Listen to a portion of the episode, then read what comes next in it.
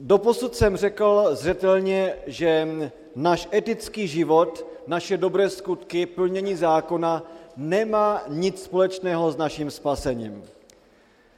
Jenom díky tomu, že jsme spaseni, tak plníme Boží zákon, díky tomu, že nás Pán Bůh zachránil, eh, žijeme eticky. Tedy etika je ten projev, to je to, jak žijeme.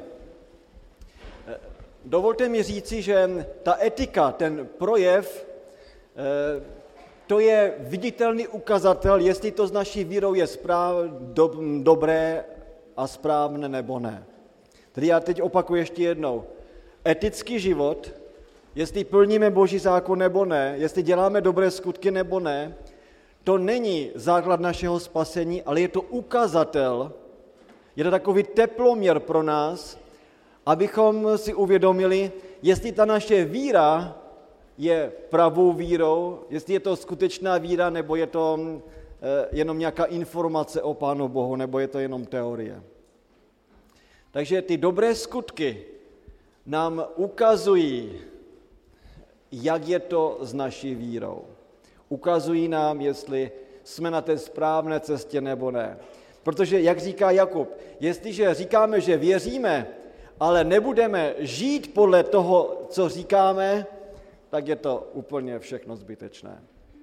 Jednou František z Asizi to vyjádřil nádherně, když řekl, kaž Krista a vždycky kaž Krista. A když je to třeba, použij k tomu i svých slov. Někteří lidé správně říkají, no já nejsem schopen slyšet, co, to, co říkáš pro tvé chování, pro tvé jednání. Naše jednání je jistě eh, důležitější a mluví silněji než naše slova. Jednou Albert Schweitzer byl tázán, jaká pravidla by řekl, že jsou důležitá pro výchovu dětí. A on řekl, no, jsou tři.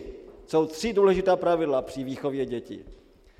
To první pravidlo, když na něho tlačili, aby řekl tedy to tajemství, tak on říká, no to první pravidlo to je osobní příklad. Rodiče musí dát osobní příklad. To druhé pravidlo, to je osobní příklad. A to třetí pravidlo, to je osobní příklad. A to je to, o čem tady hovoříme. Jestliže jsme spaseni, tak tím žijeme. To je najednou na nás vidět. Není možné být spasen a být smutný, například. Jo. Někteří lidé si myslí, že být spasen to znamená jak chodit po špičkách, možná někde v hlavě, hlavou v oblacích, ehm, prostě jako by být z jiného světa. A že úsměv nebo smích, radost, že to skoro ani nepatří do života spaseného člověka. jsou takoví eh, lidé, jsou i takoví adventisté, já je znám. Vy možná ne, ale já je znám. Vy jste možná eh, v těch dobrých zborech, kde je taková ta správná radost a, a kdy to člověk projeví, eh, že, že tu radost má. Znáte ten příběh o tom jednom klukovi, který v sobotu chodil do shromáždění a teď pořád ho napomínali, že to nesmí a to nesmí a on, on byl toho úplně zničený a tak tam seděl potom v té, v té lavici a, a celý smutný a pořád se díval kolem sebe a viděl samé smutné tváře v tom sboru.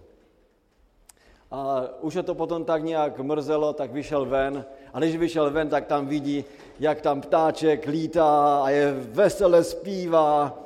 Další viděl dva, jak tam v té kaluži eh, prostě skotačí. A tak si říkal, no teda, to je, to je ono. A teď viděl motýlka, jak pěkně poletuje. A tak šel dál a dál a pak viděl psa, jak se raduje, vrtí ocásem a, a hned kolem něho skákal. No a potom, jak, jak tak šel, tak najednou uviděl osla. A když se díval na toho osla, no tak ten osel byl takový smutný, že? On měl eh, dlouhou tvář a zamyšlený a, a ten malý kluk se tak na něho pořád dívá a obdivuje ho a, a když se tak dívá, tak říká, no ty, ty musíš mít přesně takové náboženství jako já. Víte, jestliže víme, že Kristus nás zachránil, že nás spasil, tak známe svoji novou identitu. Víme, kdo jsme. A víme, že jsme synové a dcery Boží. A jestliže jsme synové a dcery Boží, tak co víc si přát? To je to nové. My známe najednou svoji hodnotu. To je to evangelium, které k nám přináší Kristus. Ty jsi někdo, ty jsi takový eh, v mých očích, že já kladu svůj život pro tebe a za tebe. Tak jinými slovy řečeno, hodnota života a smrti Pána Ježíše je mou nebo tvou hodnotou. A říká se velice správně, že Kristus by zemřel za být jenom jediného člověka, který by byl hříšníkem na tomto světě. Můžete si představit, že kdybyste byli vy sami na tomto světě, tak Kristus by byl ochoten kvůli vám přijít na tento svět, stát se člověkem, potom žít život, jaký žil, eh, život eh, sebeobětování a nakonec zemřít na, na Golgatském kříži. To by byl ochoten udělat pro, pro mě osobně. Nejenom, že to udělal pro lidstvo jako pro celek, ale to udělal pro každého z nás. Tedy v tom máme tu naši hodnotu.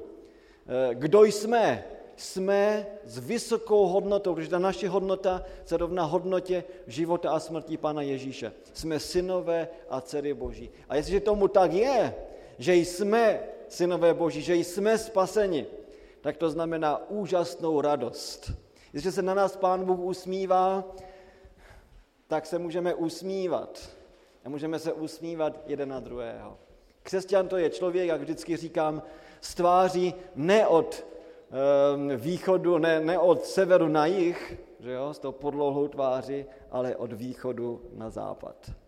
Prostě ten široký úsměv. To je to, co nám dává Bůh, Kristus do našeho života. Novou identitu, jsme nové stvoření v něm. Když jsme nové stvoření, když jsme novými lidmi, tak taky můžeme nově jednat. Opakuji znovu to, co jsem říkal včera večer. Není možné správně jednat a nově jednat, pokud nejsme novými lidmi.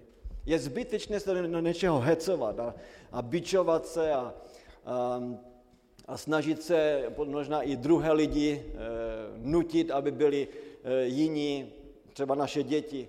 Pokud ty naše děti nepoznají e, něco, něco nového, něco krásného, z toho vztahu který máme s Bohem, tak to, to bude všechno jenom nucené, to bude jenom eh, takové povrchní. Ale to skutečné následování je v tom, že jsme se stali novými lidmi v Kristu, jsme spasení a proto jako spasení lidé teď jednáme. Takže ještě jednou opakuji, naše dobré skutky nemají nic společného eh, s naším spasením, abychom na základě těch skutků si vydobili spasení, ale ty dobré skutky jsou ukazatelem pro nás, jsou teploměrem, abychom zjistili, jestli naše víra je pravá nebo ne. My s řeckým myšlením, my děláme rozdíl mezi eh, vírou a mezi skutky. To je to, co nám je vlastní. Já bych vám chtěl říci, že podle Bible takové dělení vlastně ani, ani neexistuje. Hebrejské myšlení to je myšlení, kde je jednota mezi vírou a skutky. Jestliže jsem uvěřil, tak to znamená jít a následovat. Jedno základní slovo v hebrejštině eh, je slovo dávár. Eh, pro ty, kteří jste dělali eh, hebrejštinu z kazatelů, i když já tady nekážu pro kazatele, ale mluvím k vám všem, Eh, je to slovíčko dávár, já to tady jenom přepíšu, dávár, a to slovo dávár, tento termín dávár, znamená normálně pro nás jako slovo. Slovo. Ale dovolte mi říci, že to slovíčko dávár hebrejsky znamená taky věc. Protože jestliže někdo Eh, podle Bible řekne slovo, tak je to něco tak důležitého, že se potom něco děje. Je to něco, co můžete až nahmatat. Když pán Bůh něco řekne, tak to se stane. To není jenom nějaký hluk. Když my mluvíme, tak to je spoustu možná hluku. Ale když pán Bůh něco řekne, tak se to okamžitě realizuje. A, takže slovo a věc to je jedno a to tež podle hebrejštiny. My bychom to pochopitelně rozlišovali a z pedagogických důvodů, protože máme to řecké myšlení, tak to rozlišujeme. Ale na základě hebrejštiny to je jedno. Nebo když řeknete slovíčko eh, naslouchat, ano, nebo poslouchat, jako že slyšíte něco, slyšet. To je sloveso, že slyšet, eh, šema, nebo šama, kdybych to řekl jednoduše tady, šama, jako hebrejský, a to má význam jistě ehm, jako slyš, eh, slyšet, slyšet, ano, slyšet. Um, naslouchat, ano. V tom základním význání víry, které máme v Biblii, ve Starém zákoně, kde je eh, pátá kniha Možíšova, 6. kapitola, verš 4. Slyš Izraeli, hospodin Bůh náš, hospodin je jeden, tak tím se začíná. Šema Izrael, Adonai Elohénu, Adonai Ehad. Tím šema se začíná. A co to znamená? No jistě, to znamená slyšet, naslouchat, že něco slyším, ale zároveň to taky znamená poslouchat. My eh, v češtině máme krásnou hříčku tady, poslouchat. Protože já naslouchám a potom poslouchám. To, je krásně, jak to má čeština eh, hned spojené. Protože je jasné, že když něco jsem slyšel a rozumím tomu, tak co s tím budu dělat? Že to udělám. To je hebrejské biblické myšlení. Slyším, rozumím, dělám to. Ale my často máme tu, tu propast, že diskrepanci mezi tím. Já slyším, no ale potom si dělám, co chci. Podle Bible to neexistuje. Jestliže slyším a rozumím tomu, tak to teď budu dělat. A to je to, co se Pavel i Jakub snažil říct. Když jsem uvěřil, no tak to má potom svůj důsledek. Tak podle toho taky jednám. Jenomže ďábel nám přinesl něco jiného, že já mohu věřit a přitom něco jiného dělat. A v tom je ten celý problém. Ale biblické myšlení, to správné, to, co nás učí Pán Bůh, je, že když slyším, rozumím, tak to dělám. Protože to slovo, to je něco hmatatelného. Když se řekne slovo, tak se něco děje. Tam je ta akce. A to tež říká Pavel v Efeským v druhé kapitole od 8. do 10. verše. Já teď budu citovat tyto verše. Milosti tedy jste spaseni skrze víru. Spasení není z vás, je to boží dar. My přijímáme spasení. My ke spasení nemůžeme, nemusíme nic přidat. My to jenom přijímáme, je to stoprocentní dar z boží strany. Není z, našich, z vašich skutků, takže se nikdo nemůže chlubit. Ale tady to neskončí. Desátý verš. To je většinou to, co citujeme, nebo co citují mnozí lidé. Verš devátý. Ale teď jde ještě desátý verš. Jsme přece jeho dílo v Kristu Ježíši stvořeni k tomu, k čemu? Abychom konali dobré skutky, které nám Bůh už dávno připravil. Takže když jsme nové stvoření v Kristu Ježíši, když jsme spasenými lidmi, no tak my děláme ty dobré skutky. Takže vidíte, že dobré skutky to není nějaký strašák, přes který, na kterým bychom se měli strašně toho bát, protože to zavání skutkařením nebo legalismem. Ne, dobré skutky, a poštol Pavel to řekne. Ty dobré skutky jsou důležité. Když jste spaseni z milosti, jste zachráněni, jste ospravedlněni hříšníci, radujete se z toho, že jste spaseni, no tak potom děláte něco. No co děláme? My jsme byli stvořeni k tomu v Kristu Ježíši. To je to nové stvoření. K čemu jsme byli stvořeni? No, abychom jednali nově, jednali jinak, než jsme byli zvyklí. Jednali podle božích etických principů, abychom konali dobré skutky. Pavel řekne ten termín, dobré skutky. A ty dobré skutky jsou důležité. A to už je něco, co nám Pán Bůh připravil. On nám to ulehčil. On nám dává sílu k tomu, abychom mohli ty dobré skutky dělat. Nejenom, že nám říká, já jsem tě zachránil a teď něco dělej. On říká, já jsem tě zachránil, já jsem ti dal novou sílu, novou motivaci, abys ty věci mohl dělat. Takže tady jsme doposud eh, studovali nový zákon a novozákonní texty a v této chvíli bych vám chtěl otevřít, s vámi chtěl otevřít starý zákon. Ve starém zákoně jeden prorok, je to prorok Micheáš, velice dobře zhrnuje etiku, jakou máme prožívat ve svém životě. A je to prorok Micheáš v 6. kapitole a tam od 6. verše eh, krásným způsobem vysvětluje, co vlastně máme v životě dělat. Eh, takže prorok Micheáš je to jeden z těch malých proroků, že byl současníkem Izajáše, takže je to v podstatě prorok 7. Eh, století před Kristem. A tento prorok Micheáš říká, jak, šestý verš, v šesté kapitole šestý verš, jak předstoupím před hospodina, tedy jak? S čím se mám poklonit před Bohem na výšině?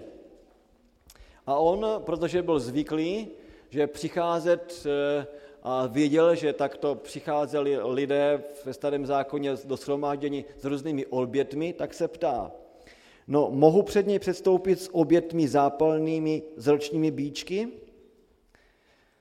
No jistě, že můžeme, pochopitelně, ale pomůže nám to nějak? Je, je to, to to pravé vořechové? Je, je to to správné náboženství? On odpovídá v sedmém verši, co pak má hospodin zalíbení v tisících beranů, v deseti tisících potoku oleje? Což smím dát za svou nevěrnost svého prvorozence v oběd za svůj hřích plod svého lůna? Dokonce tedy tak daleko, že říká, no abych vyřešil svoji hříšnost, mám dokonce vzít svého syna, a obětovat ho na oltáři Pánu Bohu a tak smít svoji vinu? Odpovědi jasně ne, nikoliv. Eh, to, co Pán Bůh má rád, v čem má zalíbení, je něco jiného. A co to je, v čem má zalíbení? Verš 8. A to je ta magna charta, řekl bych, etiky, která je biblickou etikou. A mezi etikou, prosím vás, starého a nového zákona není rozdíl. Je to úplně stejná etika. Ano. Akorát, že e, vysvětlování někdy je velice složité pro mnohé lidi, ale to je stejná etika. A takže nám v osmém verši říká tento prorok na základě boží inspirace. Člověče, bylo ti oznámeno, co je dobré a co od tebe hospodin žádá. Dovolte mi tady zdůraznit, že to, co Pán Bůh od nás žádá, to je jenom pro naše dobré. Ano. To není něco eh, jakoby eh, umělé. To je eh, něco, co nám dává skutečný život, co podporuje náš rozvoj, naše schopnosti, abychom eh, mohli být opravdu šťastnými lidmi.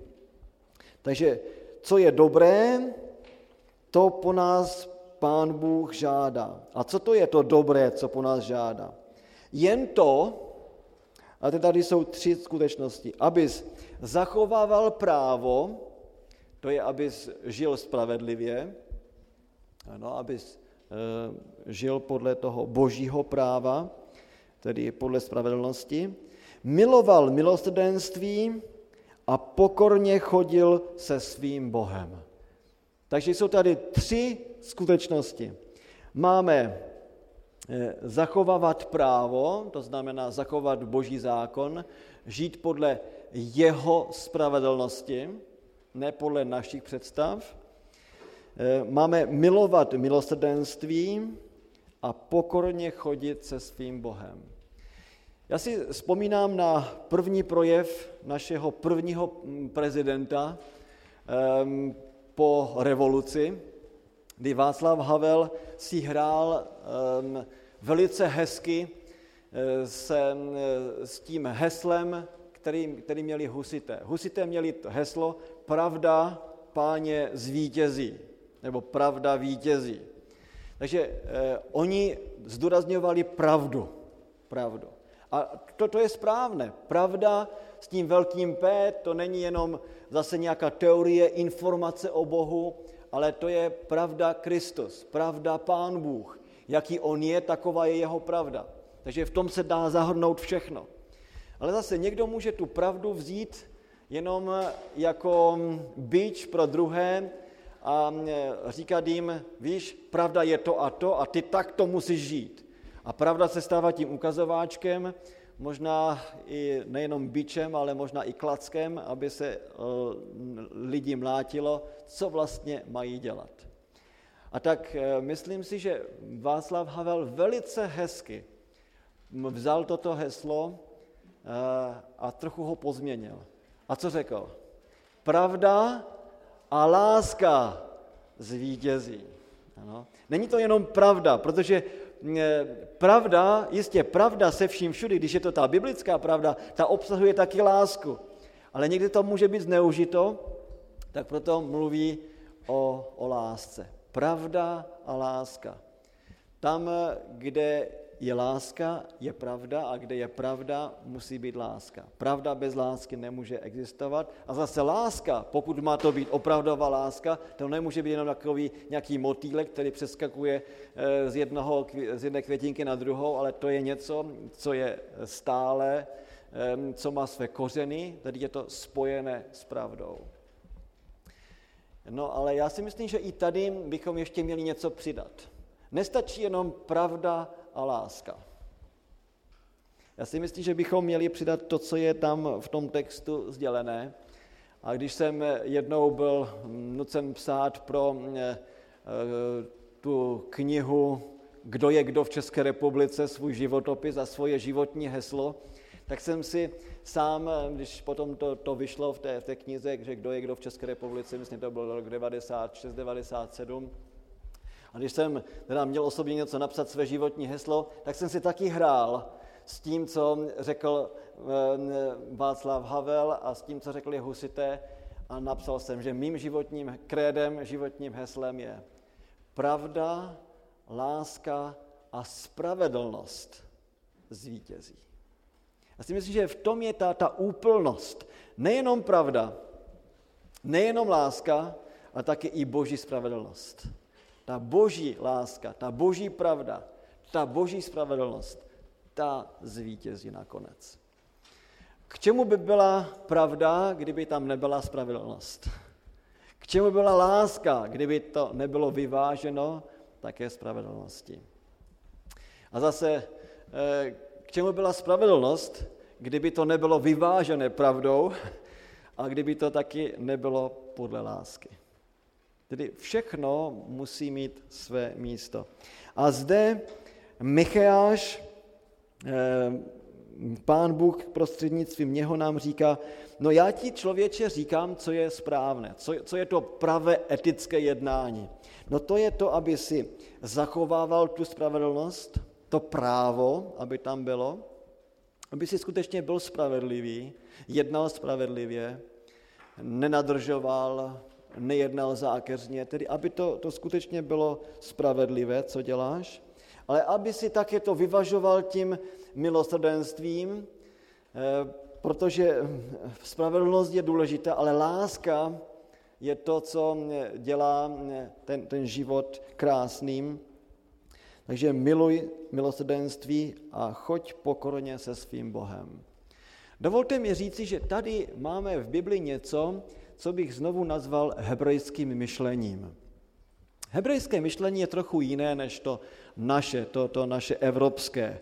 My jsme dědici toho řecké, řecké filozofie, řeckého myšlení, kdy si děláme prostě škatulky, eh, jako třeba rozdíl mezi vírou a skutky a, a děláme, to je víra a to jsou skutky, když to, to biblické je, že to je eh, jednotka, že ta víra se projeví v těch skutcích, že prostě to jinak nejde. Takže my si to škatulkujeme, my jako řekové, když chceme poznat stůl, tak co uděláme? No, postavíme se trochu dál, jako by z nadhledu teď budeme popisovat, no ten stůl je hnědý a má velikost obdelníku a má na sobě úbrus a prostě nemáme s tím nějaký zážitek. To, to je jakoby objektivní popis skutečnosti z dálky. Eh, a když popíšeme ten stůl a zvážíme ho, možná ho ještě ho rozebereme, tak si myslíme, že jsme poznali, co je ten stůl. Hebrejské myšlení je trochu jiné. Nebude se tolik mazlit s tím, aby popsalo, že to je obdelník a že to je hnědé a že to je takové a makové, ale bude se ptát, jaký, jaká je funkce, jaký je účel toho stolu. Takže předně nebudou popisovat ten stůl, ale sednou k tomu stolu a dají si tam něco dobrého. Ano. To je to hebrejské myšlení, to praktické myšlení. Eh, prostě Bible nás učí, abychom eh, správně žili, nejenom jak se odtahovali od skutečnosti a měli filozofické názory a filozoficky debatovali, jak to vlastně je a teď z jakých stran a ten uvidí dvě strany a vy uvidíte jenom jednu, protože to vidíte jenom z této strany. Eh, já se, protože se dívám nahoru, tak vidím, že musí být čtyři strany. Tady títo se vidí jenom dvě strany. Eh, každý bychom potom tu skutečnost chtěli popsat ze svého hlediska.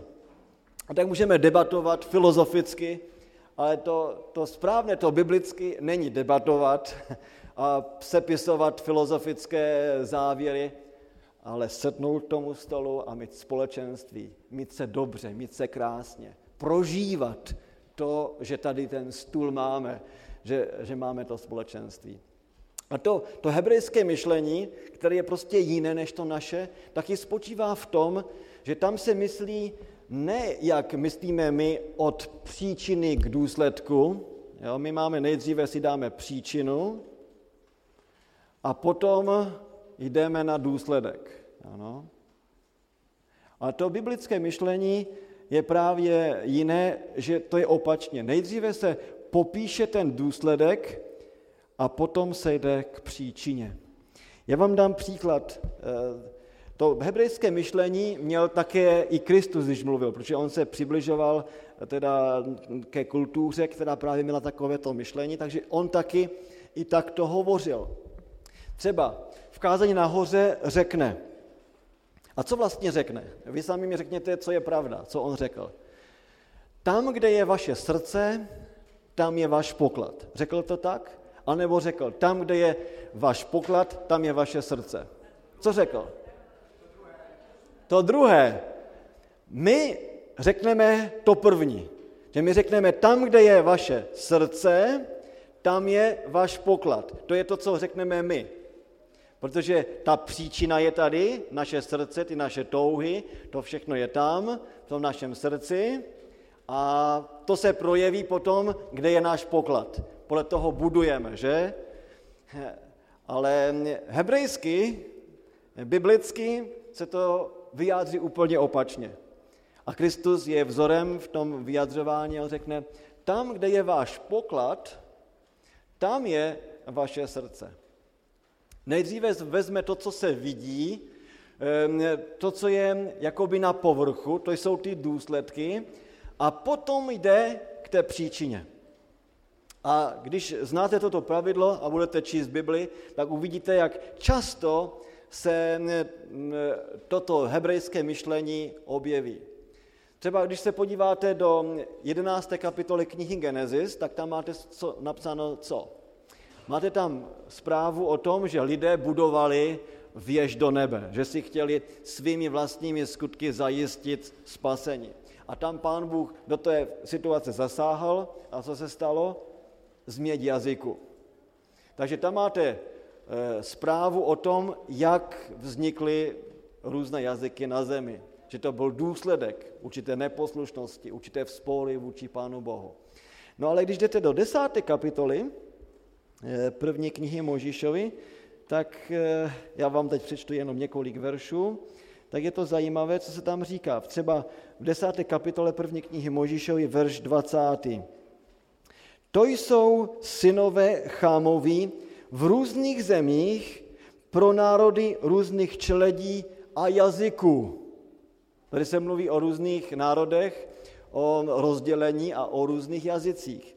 Když jdete dál, do verše 32. například, To jsou čeledí synu Noého podle jejich rodopisu v různých pronárodech, z nich pak po potopě vzešly všechny pronárody na zemi, no a taky e, vznikly různé, různé jazyky.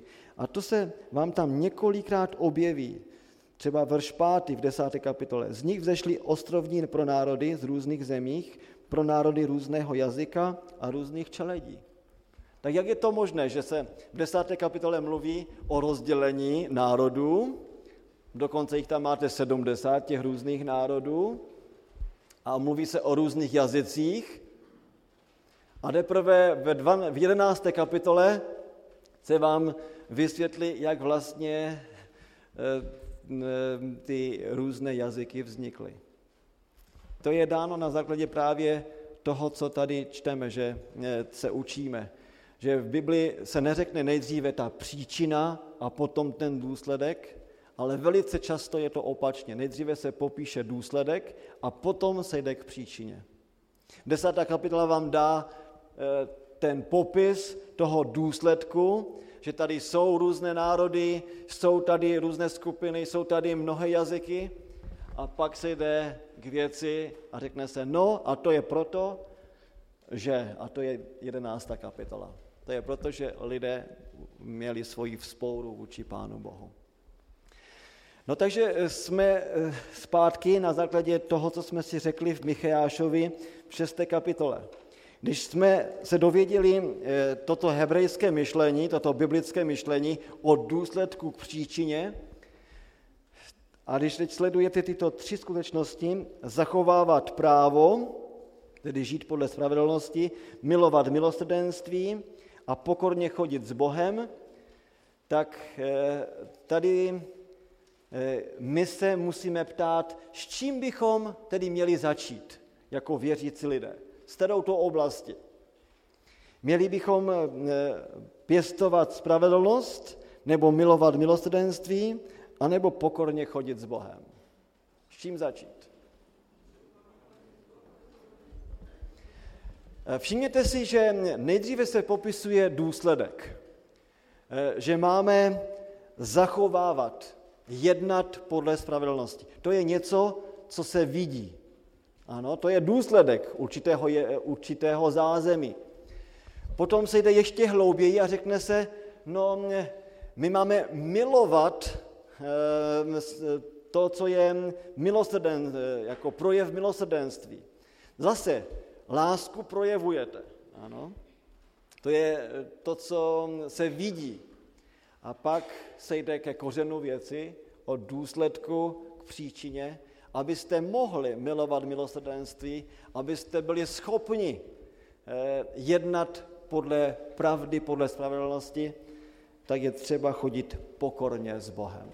A to se už, to už se už nevidí. Jak můžeme chodit pokorně s Bohem? To je na té osobní, intimní rovině. Ano.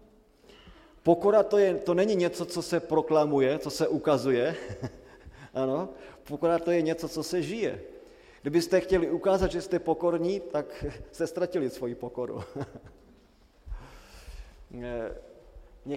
někdy eh, někteří lidé budou zdůrazňovat, jak jsou pokorní a tím, jak, čím víc mluví o své pokoře, tím ukazují, jak jsou nepokorní. Ano? Eh, pokora to je ten zralý klas, který se prostě sklání. Jenom prázdný klas, ano, se tyčí, že? Ale ten zralý klas, ten se sklání. A pokora to je, pokorný člověk, ten člověk, který se sklání před Pánem Bohem, který s ním pěstuje úzké společenství. On ví, že je hříšník a že to, že je ospravedlněným hříšníkem, to je jenom boží milost. A jenom kvůli božímu milosrdenství je to, co je.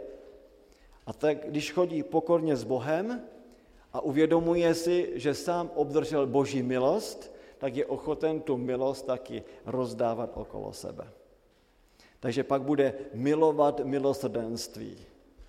Nejenom, že bude rozdávat milosrdenství, ale on bude mít radost toho, bude milovat to milosrdenství, protože on došel milosrdenství od Pána Boha. A v té pokoře si uvědomuje že všechno, co je a co, a co má a, a co zná, že to je jenom boží milost. A tak proto tu milost, to milosrdenství bude rozdávat. A pochopitelně ta milost a to milosrdenství nesmí být jako bezbřehen, musí mít také principy, protože ta boží milost, to je milost, která je principiální.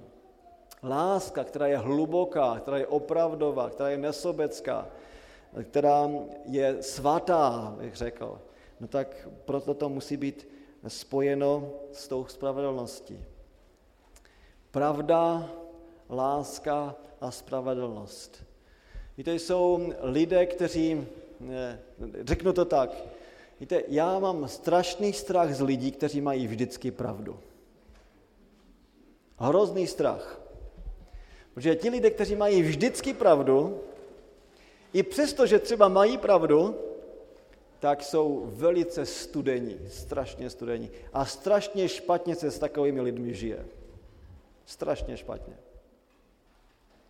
Ale lidé, kteří si uvědomují, že nemají vždycky pravdu, že oni nemohou manipulovat s pravdou a že oni nemohou být vlastníky pravdy, ale že pravda je může jenom vlastnit, tak takoví lidé si eh, uvědomují, eh, že eh, hledají, že pořád musí růst ve svém poznání a v té pravdě.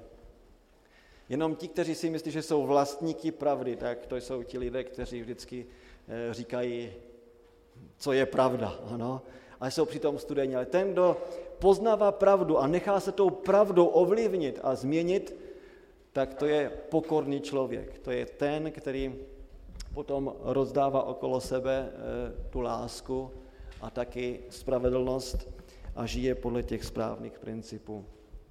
Takže nejde o to jenom mít pravdu a přitom být studený a přitom jakoby skoro svými postoji zabíjet, ale naopak je třeba, aby ta spravedlnost, ta pravda byla krásně vyvážená tou boží láskou. A zase boží láska, eh, to není jenom děda mráz, který přichází a na každého se usmívá, a každému rozdává dárečky a prostě nikdy se nic neřekne, že je něco v nepořádku. To není děda mráz. Pán Bůh není děda mráz. A vy víte, že ten správný obraz o Bohu je klíčový v našem životě. A Pán Bůh je jistě láska, ale on je taky spravedlnost. A on eh, nás učí, abychom ty úsměvy měli opravdové pro druhé, ale také nás učí, aby ty úsměvy byly vyváženy s naším postojem vůči zlu. Nemůžete se usmívat eh, tam, kde je terorismus, kde se lidé nenávidí. Nemůžete svým úsměvem říkat, že je všechno v pořádku, když eh, eh, je tady sobectví a pícha a zneužívání a vydírání, to prostě nejde. Eh, to potom by nebyla skutečná láska.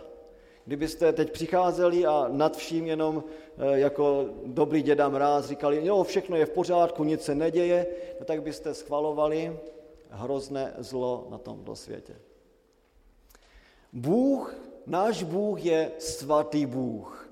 A protože je svatý, že je láska, tak taky ta druhá stránka jeho svatosti je, že nenávidí to, co je špatné.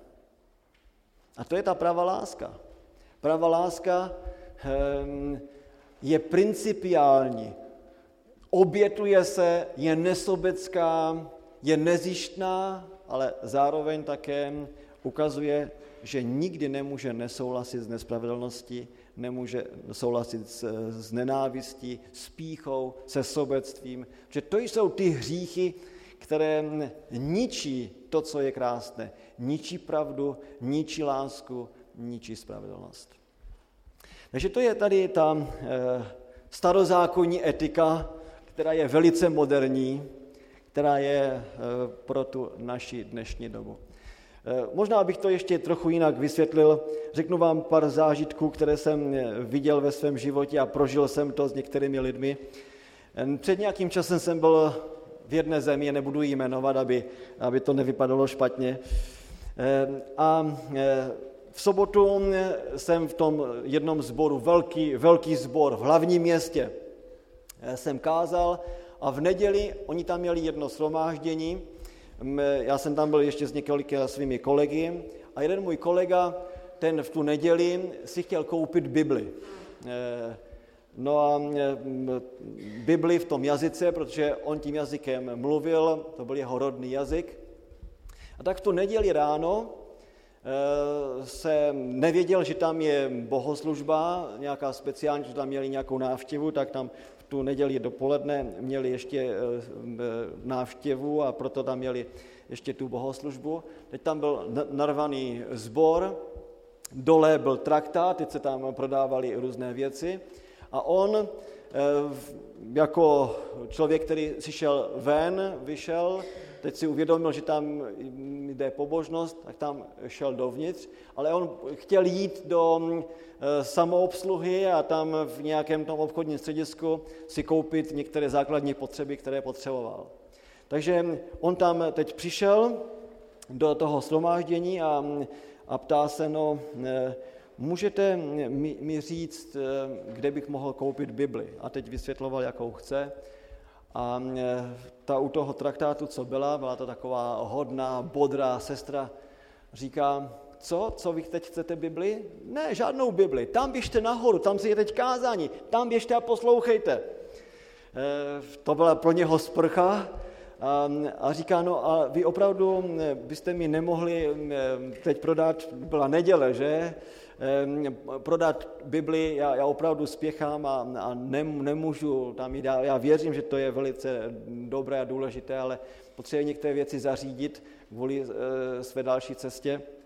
E, ne, Bibli nemáme, takovou Bibli, jakou chcete, to nemáme. Tam, tam běžte a tam poslouchejte. Tam se něco dovíte o Pánu Bohu. A tak když viděl, že nepořídí, tak jsem eh, ještě obrátil na ní s jednou otázkou. A mohla byste mě aspoň říci, kde, kde je tady nějaké obchodní středisko? No to, byla, to byl vrchol. Už si můžete uvědomit, co to znamenalo, jakou sprchu teď slyšel.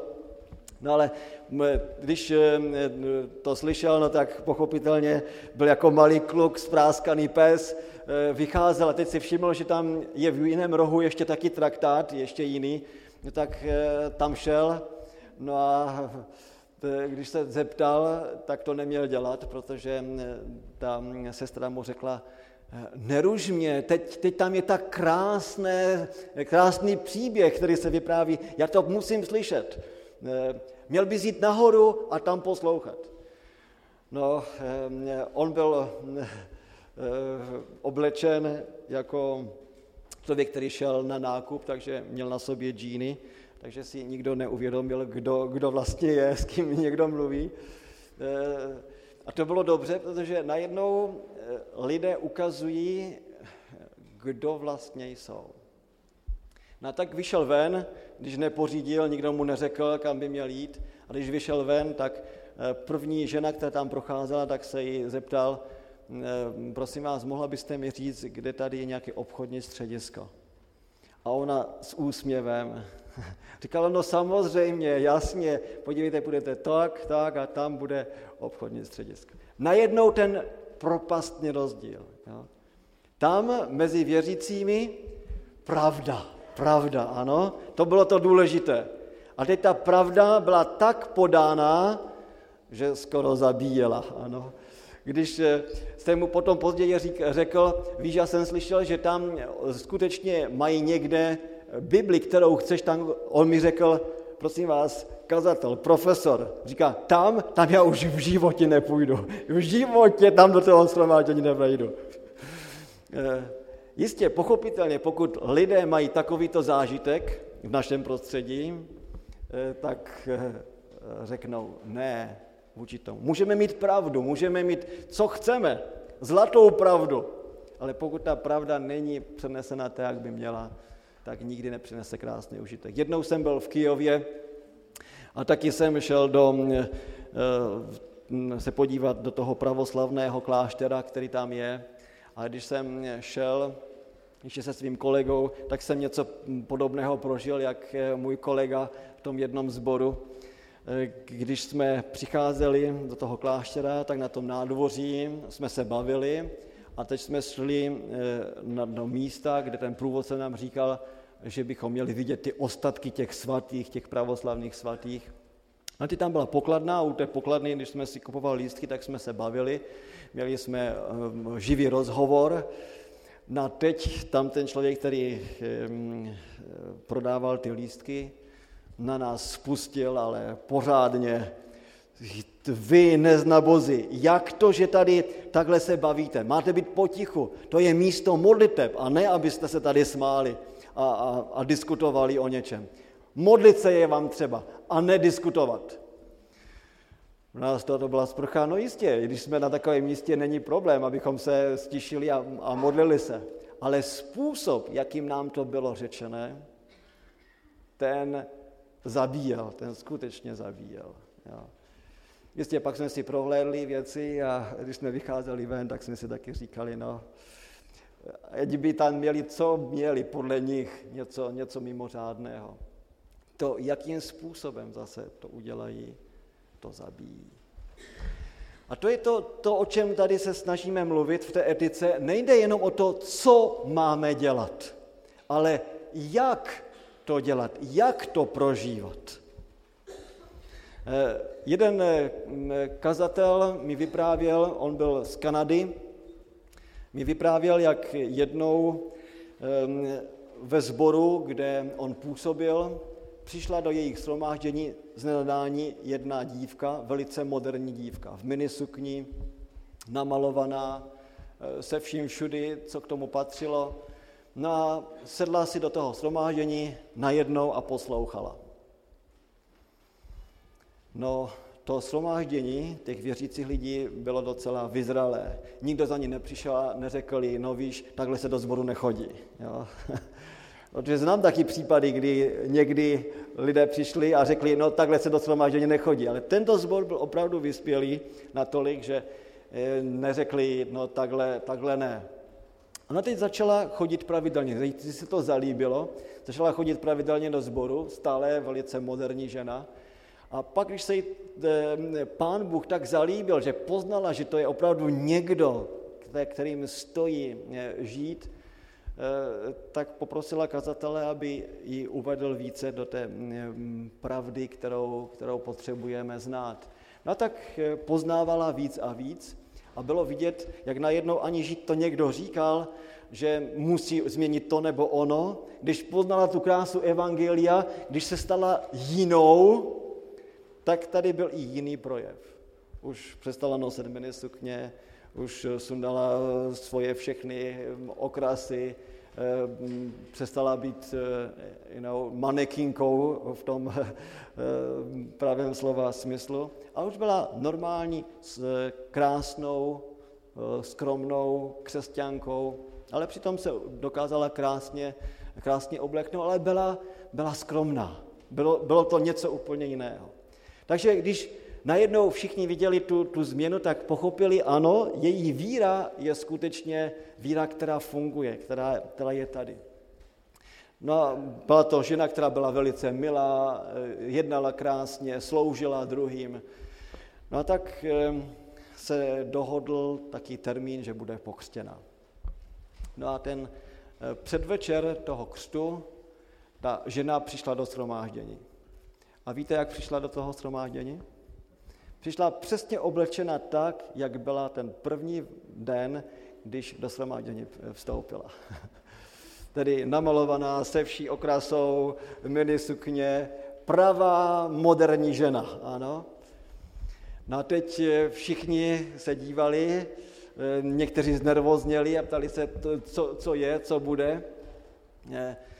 Ale zase ten zbor byl tak vyspělý, že nikdo nepřišel za ní a řekl, co děláš, to je přece ostuda, jo? tak by někteří možná reagovali, když si přece křesťanka, to se, to se nehodí, ne, aby ji teď bombardovali. Ne, oni to vzali, mluvili s ní hezky, celý večer proběhl krásně, no a příští den měl být křest. Příští den byl skutečně křest. Eh, Ona přišla zase zcela, ehm, jak byla už zvyklá jako křesťanka, jako jiná žena. A pak po křtu se jí někdo zeptal, prosím tě, můžeš mi říct, proč jsi vlastně přišla včera tak vystrojená, jako když jsi, e, když jsi přišla poprvé mezi nás? On říká, jo, já, já vám to můžu jednoduše vysvětlit. To byl můj poslední test pro vás.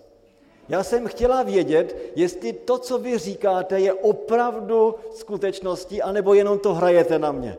Když já jednám podle toho, jak vy chcete, tak jste na mě milí a laskaví, a když bych byla jiná, tak pustíte na mě ty nějaké ostré, ostré slova. Nic takového se nedělo, ona poznala, že ten zbor, to je opravdu zbor, který chce žít pro Krista, pomáhá lidem, žije laskavě a chce lidi vést k tomu, aby, aby byli jiní, ale aby to nebylo jako byč, ty musíš být jiný, ale aby k tomu sami na to přišli, aby na základě toho, jak na, na ně působí slovo Boží a duch Boží, tak přijde ten nový život. To je ta definice vždycky. Slovo plus duch přinese nový život. Ti lidé jsou novým stvořením. A protože ona pochopila, že ten duch Boží a to slovo mezi nimi žije a přináší ten život, tak se celé odevzdala Kristu. A já myslím, že to je to, o čem tady mluví už starozákonní prorok. Ano.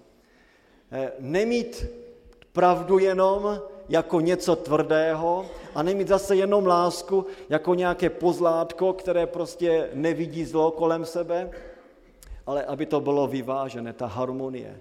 A to může být jenom tehdy, když pokorně chodíme s Bohem. Když sami víme, že jsme hříšníci. Když sami víme, jak jsme závislí na Pánu Bohu. Když sami prožíváme eh, odpuštění hříchu a také jistotu odpuštění hříchu a radost odpuštění hříchu, tak taky pak můžeme tu radost rozdávat. Můžeme milovat milosrdenství a můžeme také jednat podle práva jednat podle spravedlnosti. A k tomu je třeba mít tu, tu pokoru, tu pokoru. A pokorného člověka pán Bůh vede. Pokornému člověku pán Bůh dává moudrost. A když budeme mít tuto moudrost z hůry, pak budeme vědět, jak jednat v situaci. Laskavě a také spravedlivě, aby to bylo vyvážené aby to nebylo vždycky jedno na úkol druhého. Abychom byli prostě těmi hřejivými křesťany. Abychom, když jsme zahřátí boží láskou, tuto lásku, jako ti praví dobří mravenci, rozdávali do svého okolí.